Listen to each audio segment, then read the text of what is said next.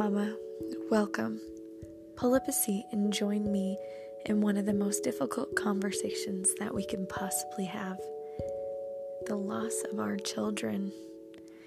United in this very uncomfortable motherhood as we come to understand what it means for our children to be swaddled in the stars when we want so badly for them to be in our arms. We're going to chat about grief, about joy, and about chasing rainbows, and I am honored to walk by your side.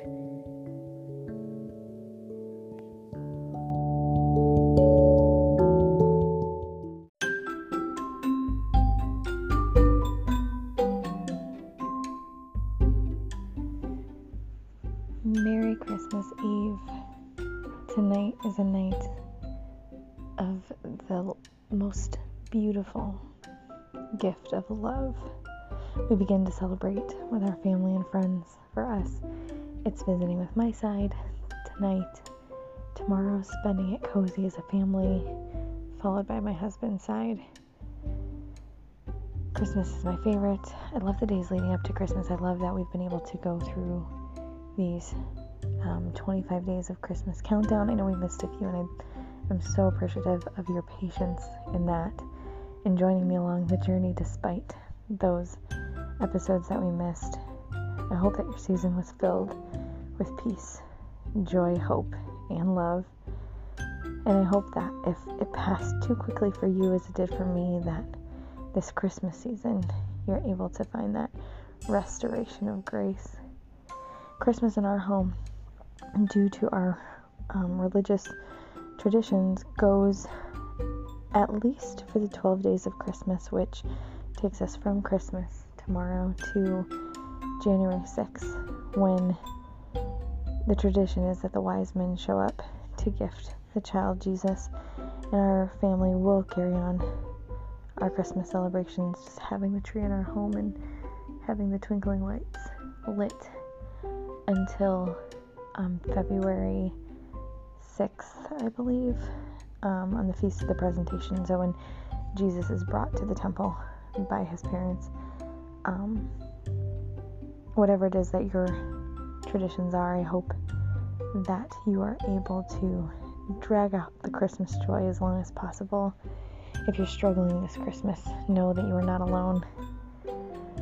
My Advent season, my Christmas countdown season, was not anything that I like or would have hoped for. It wasn't the silent nights or the sparkle feeling that I often get in the season. It wasn't calm mornings and peaceful evenings with cups of tea and Christmas cookies. It's been very, very chaotic in our home as we have renovations being done, as we try to make way for our baby, and as we balance having a newly adopted fourteen-year-old daughter.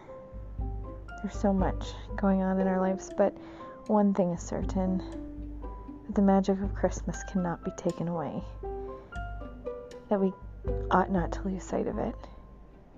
And as we find this peace, this love, this joy tonight, um, the holiest of nights, in anticipation for tomorrow, my heart is warmed by the gifts I can share with others, by those moments of grace.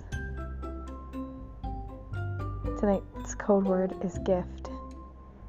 I hope for those of you who have been joining along with these code words that you've been finding these episodes peaceful and calming, reflective. If you've been journaling along, tonight I want you to journal your anticipations for tomorrow, what you hope for in the brightness and newness of the day, what you long to receive on Christmas. Not just the gifts you'll wrap under the tree, but the gifts in the hearts of those you love, and the, the gifts that you'll share with them in return. This season is full of gifts, and they don't always come in beautiful packages with brightly colored bows. Tomorrow I'm going to share with you the gift that Casey, our lost child, was able to give to our family, and how we honored Casey's legacy this Christmas season. I look forward to sharing the last day of our Christmas countdown together with you tomorrow. Have a good night.